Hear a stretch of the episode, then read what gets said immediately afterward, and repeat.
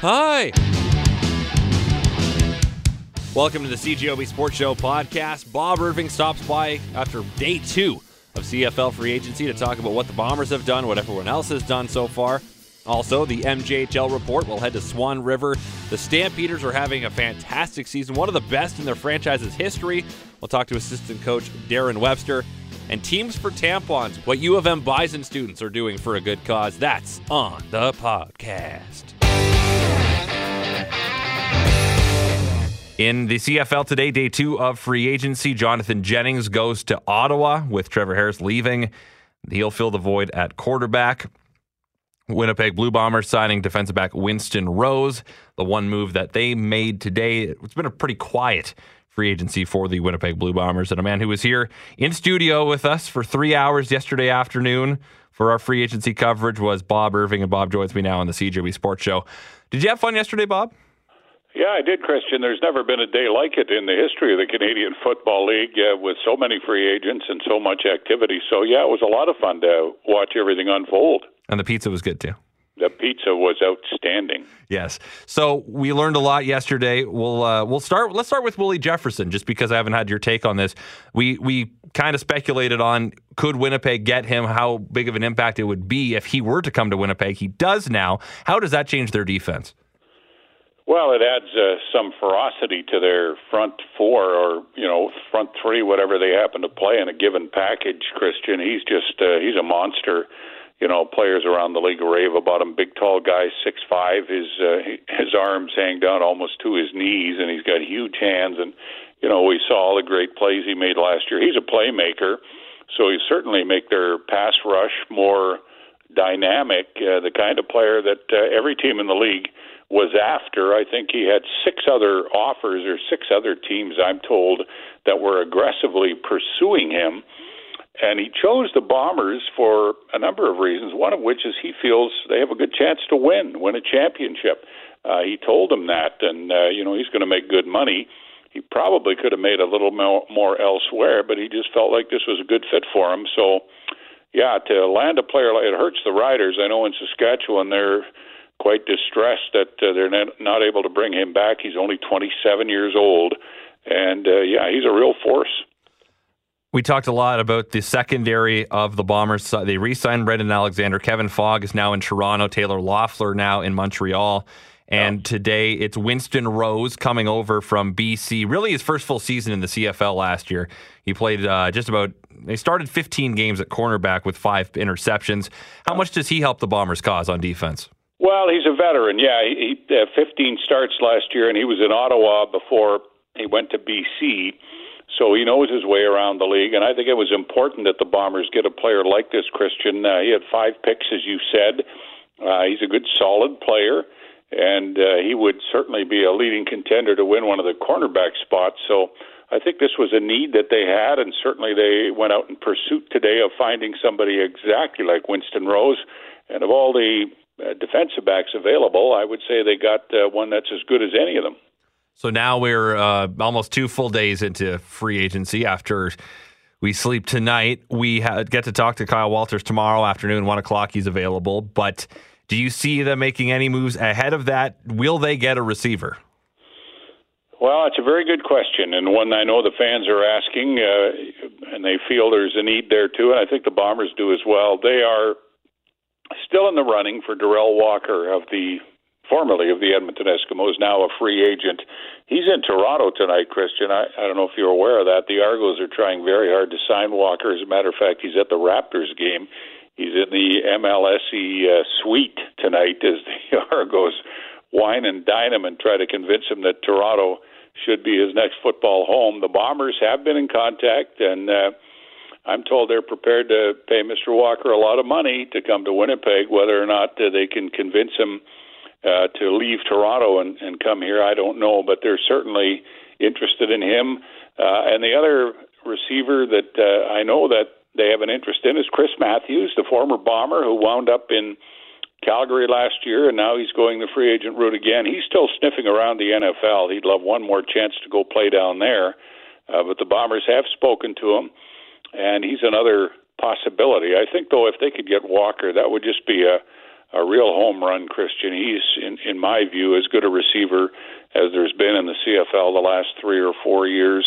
And there's a lot of interest in him. There's more than one team, and the Argos are certainly pitching very hard after losing out on Bo Levi Mitchell. And I, I'm sure you saw the stories today that Yeah. came out over the contract they offered Bo Levi Mitchell. A lot of money. at- yeah, starting at 750 and then going up by fifty thousand dollars a year.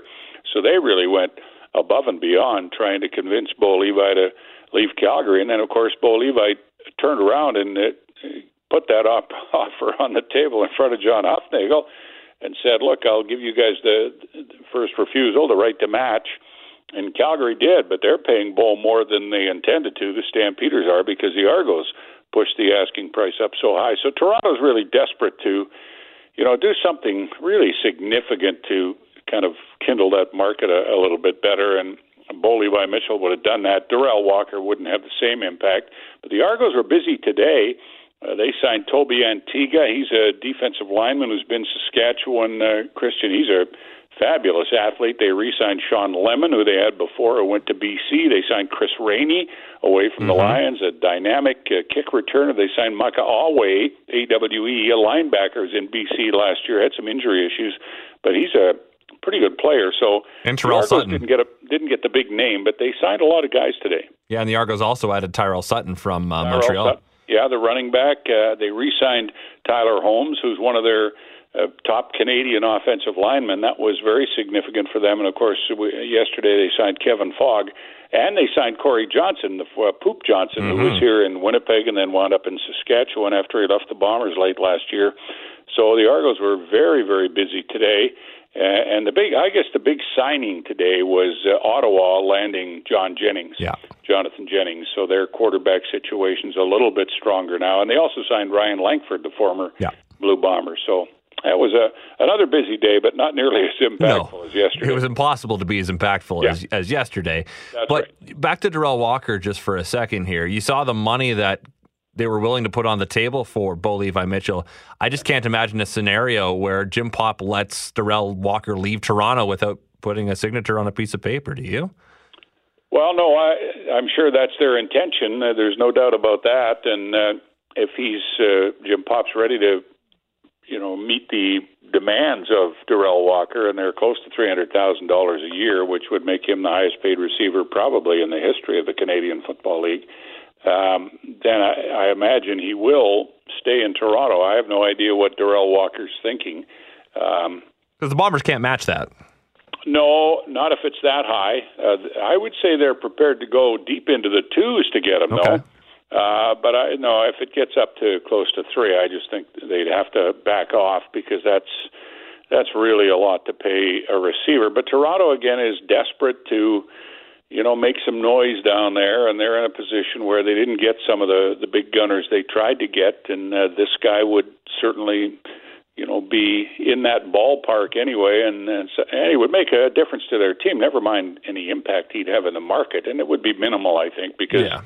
Uh, he's a receiver. But uh, he certainly would make their quarterbacks excited. Well- it looks like James Franklin is going to be their quarterback, and he'd love to have Derel Walker to throw to. Well, and you look at the East right now after the moves of the last 36 hours, how weak, how much weaker is the East, which was already way weaker than the West compared to what it was last year now.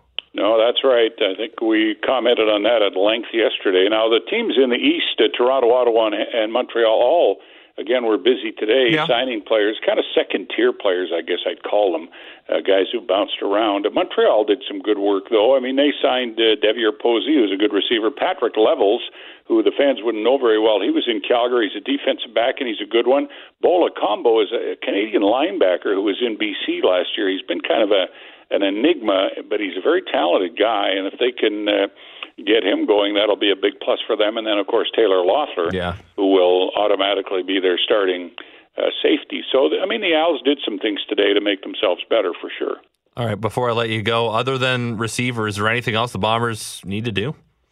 I think now that they've signed Winston Rose and, and beefed up their secondary a little bit, uh, getting that receiver would certainly be their top priority, Christian. Uh, you know, they've still got some of their own free agents. Weston Dressler is a player, and I don't know how that's all going to shake down. Uh, Kienan LaFrance, who was a backup running back last year, is still out there.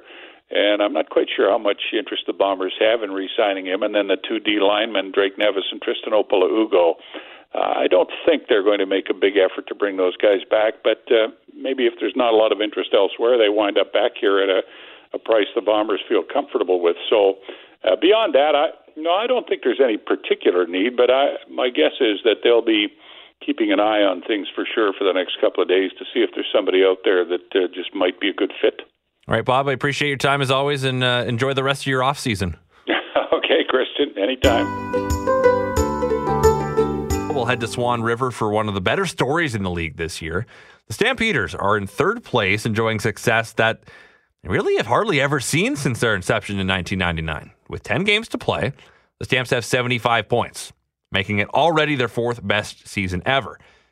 With four more points, it'll be their second best season since a 94 point effort back in 2002 2003. Now, we're joined by assistant coach and director of player personnel, Darren Webster, who's been with the team for six years now. And Darren, has the team been building towards this season, or has it kind of just come out of nowhere? No, no, no. This this is this has been a building. We've had we've had uh well, we had two coaching changes in the past five years, and that's never an easy thing when when a coach leaves, a new one comes in. Um, it's but it's been it's been a combination of everything. We've had community involvement. Uh, we had a, basically a, a rearrangement of our board of directors, and they've done a fantastic job of, of getting the direction of the franchise um, in, a, in, a, in a different direction than, than it had been going. Um, the hiring of Barry Wolf at the beginning of this season has been has been a, a great uh, change for the organization in a real positive way, and and it's the fact that the community has really embraced the team this year. Um, our players are out in the community a lot more than than they have, and that's that, that's probably a big difference. The biggest difference um, off the ice is our players are interacting with the with our season ticket holders and our business uh, business community that are basically the major sponsorship of our of our team. How important is that that players get out in the community in these junior towns? It's vital. Um, junior teams don't they don't survive unless we have uh, the support of our of, of our business leaders. Big part of I know speaking from our organization, big part of our revenue comes from from the business community and and you know their continued donations. Um, we've got everything from um, corporate sponsorship to our fundraising efforts. So basically, you know, the people in the community that aren't even follow hockey that are buying season that are buying sorry raffle tickets and and and uh, our big you know twenty thousand dollar lotto draw at Christmas time. It's if you don't have people buying tickets, you don't have corporate sponsorship, you don't have volunteers, our team doesn't exist. Josh Tripp right now leading the league in scoring, 76 points in 51 games. He's from Swan River. What does he mean to this team? No, he's he's a big part. He's uh, you know you, you can't you can't uh, downgrade what his what he's done. 76 points. He's it doesn't doesn't surprise us one bit. I've known Josh since he's been playing hockey here in Adam. He's uh, he's he's a big part of everything we do, whether it's five on five, power play, penalty kill. Um, brings leadership into the dressing room and his experience. He's been playing um, junior since 17, and he's big. You know, for our younger players, uh, he's a role model, and they look up to him and, and watch how he you know performs a night and night by night basis. And he's uh, definitely made our team a lot better. Is it common in the MJHL for players to kind of stay at home and play for the junior team right around where they grew up? Yeah, it is very common. You see a lot of times, basically, kind of how our system works is we're allowed to auto protect two locals every single year, and so we have the you know we have the ability at you know at the at the second year bantam to auto pick them, and and they're already in our organization. They grow up watching it, and and it is common. You know, you do see sometimes local players do get traded uh, some local players that don't even get protected and end up uh, trying out for other teams and you know maturing at a at an older age and and their local teams don't give them a chance. But it's it, it's common for players you know like Josh that who was the best at his bantam age and and growing up through midget that you know they come back and play for their home team. And when you see them growing up through the system, this is someone and there are, I imagine, players down the road like this where you, you identify them early on and say, we need to keep an eye on this guy because we want him playing for our team in a few years. Exactly. No, you, you know, we, we, we always go watch our local, our local teams, whether it's you know, basically from novice up. You, Swan River being such a small community and, and a hockey community, you you get to watch from a young age and following through for so Josh he's you know played in all the way up to our you know our provincial bantam AAA to midget AAA, and we had an opportunity to uh, make the team at 17, and and right away he made a huge impact uh, point wise. Um, as, a, as a rookie, he was uh, one of our, our top school scorers at 17. And I assume he still gets to stay at home too. And he gets to stay at home. Yep, and get get home cook cooking. yeah, gotta love that. So right now, you're uh, you've already clinched a playoff spot. You're right now third in the MJHL standings, right behind Steinbach, kind of fighting for that second spot behind Portage. Does it matter where you finish in the standings? Is that critical? You know? It's you know it's easy to say no. It doesn't matter to us. For us, it doesn't matter who we play, um, and that's and that's all honestly. There's no you know everyone would have a team to play for us we're not changing how we play. Uh, we've matched up well against all teams in the league this year. We're comfortable. It's every team brings a every team brings a different look in, a, in different systems, and you got to play differently. But for us, uh, we want to finish. We want well, of course, we want to finish first. That our goal is is is win win out and hopefully have a chance. But wherever we end up, we're uh, we're uh, doesn't matter to us. We're just going to have to change our game to who we play. Your next game is Friday night at home against Portage. Is it always a bigger atmosphere when the Portage Terriers are the opponent? It is. It's uh, it, it's a lot bigger. And I know the buzz around the community is even there. This is the you know, Portage was just here uh, two weeks ago, and after that game, both teams. It was probably the best game we've we've played, and we've seen Portage play. Um, it was end-to-end action. It was it was one of those games where you know you look at the Super Bowl, everyone complained that there was no there was no point score. Well, there was you know, only one goal score with at the end of overtime, but the action, the physicality, the, the intensity when you get two uh, two teams that are that are battling, um, you know, in the upper echelon of the standings, and yeah, no, uh, we've got a buzz around the community, and everyone's actually looking forward to coming home. What kind of draw do you guys get for your games? Our games, we we've been averaging about 300 to 350 we would obviously like a lot more. I know our last game we had over 500, and and that's kind of what we we hope to expect going forward. Um, you know, and I don't want to make any excuses, but you know, the, the team for a while when you're not winning and you're, and you're barely making playoffs, you're not getting into playoffs.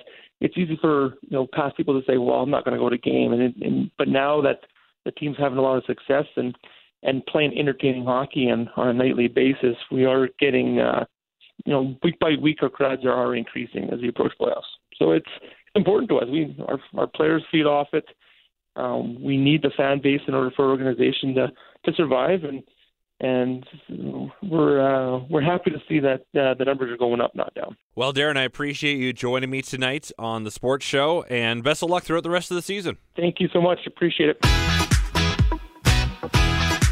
Joined on the line by Naomi Kirschenblatt, who is with the Manitoba Bison's women's swim team. Naomi, how are you tonight? I'm good. How are you? Doing well. You're also the co-president of the University of Manitoba Athletic Council. Uh, we'll start with the uh, the swim team this year, one of the best teams in the country. Uh, how has the season gone for you? Um, it's it's been going all right. Uh, it's been busy. We're wrapping up next. I guess the end of the varsity season um, caps off this coming or next week in Vancouver for U Sports Championships. That's nationals. Yeah. What's your specialty? Um, breaststroke. Yeah. Okay. Uh, I guess you probably get asked about Kelsey Wog a lot. Yeah, she's she's very cool. She's very nice and very humble and very fast. Yes. Yeah. Yeah. I've talked to her a couple times. That basically describes mm-hmm. it. I always to Kelsey all these accomplishments, she says, "Yeah, yeah, it's good." Yeah, yeah, it's good. Sounds about right. Yeah. So there's a, a, fundraiser going on right now, started earlier this week, runs through tomorrow called Teams for Tampons. Tell me more about that. Yeah. So um, every year in December, all the Bison different teams, we all volunteer at Siloam Mission.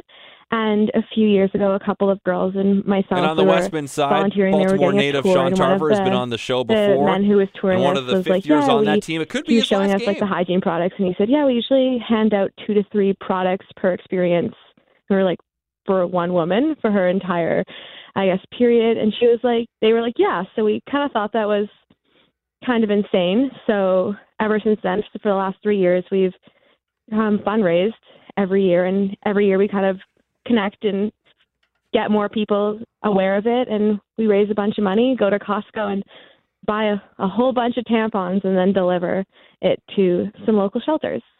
How much of this process has been educating uh, some people that may not have known just what the needs are? Um, a lot. A lot of people are like completely shocked by that, and also it's kind of fun. Like, I, one of the reasons we like calling it Teams for Tampons is because when we set up our booth in the University Center at the U of M, we get a lot of guys walking by and they see the word tampons and they're like, they look completely horrified. so I'm like, it's it's not that scary, and then they they kind of talk to us, and we usually have free snacks if they give us some of their time. So so they're into that. well, yeah, I guess you can get guys into anything if you give them snacks. yeah, for sure. So uh, I guess what how what have you learned? This is now the third annual Teams for Tampons fundraiser. What have you learned Yeah. through three years from doing this? Well, I think I don't know. I've like I've learned a lot. Like I've learned about a lot of different great organizations in the city. Like Siloam for sure is one of them. But we were able to connect with the North Point Douglas Women's Center and their Mama Bear Clan. We just kind of learned a lot. There's a lot of people doing a lot of good things, and we're just like super happy to be part of that and to be able to give such a necessary product. I think um, uh, like a lot of women who go to these types of centers or shelters are looking to get back on their feet and find a job, and I think I as I can just say like personally, I think for anyone you'd be super uncomfortable in your body if you don't if you're not properly equipped to take care of yourself if you have your period. So I think um being able to help someone with that is it's it they should be like free. So just that we can help people with that it's really rewarding we really enjoy that. Absolutely. And it's something that maybe people don't think about when they're gi- giving donations to these shelters. It's an additional step that women have to go through that men that are trying to fight to get on their feet don't have to deal with. hmm for sure. Yeah, they get a lot of a lot of donations. They always need a lot of donations, all the shelters, but I feel like they can never get enough of like necessary hygiene products. Like even like razors and toothbrushes are also super important, but probably a little bit more common than tampons and et cetera. Right. So uh, I guess what how has the fundraising gone through the first three days now? Um, so we have like a GoFundMe link, which is like not as popular. A lot of people kind of just bring us boxes of products or um, cash, but it's been going pretty well. Where I haven't actually counted up everything. I try and like wait to do that for the end because I don't want to like get too excited. But right. It's been going really well. We get a lot of like awesome reception. We've had a lot of people come and they're like, "Oh, we'll come back tomorrow," and then they come back with like a huge bag of like several boxes of products, which is super nice to see that people aren't just like fluffing you off. So, yeah, So if people want to donate, uh, they can either come to the university tomorrow or they can go to the Go GoFundMe link, Bison Teams for Yeah. Tampons. yeah, exactly. Yeah, Bison Teams for tampons, and if anyone has like products instead of like financial donations, we have a, an email account, Teams for tampons at gmail.com. And it's the number four for both the GoFundMe and for the the Gmail. It's the teams for tampons, like the number four. Yeah. Well, Naomi, I think this is a great initiative that your team is doing, and I wish you the best of luck uh, tomorrow and at your uh, swim championships coming up as well. Yeah. Thank you so much for your time. It's 425. Er, or Or or 625.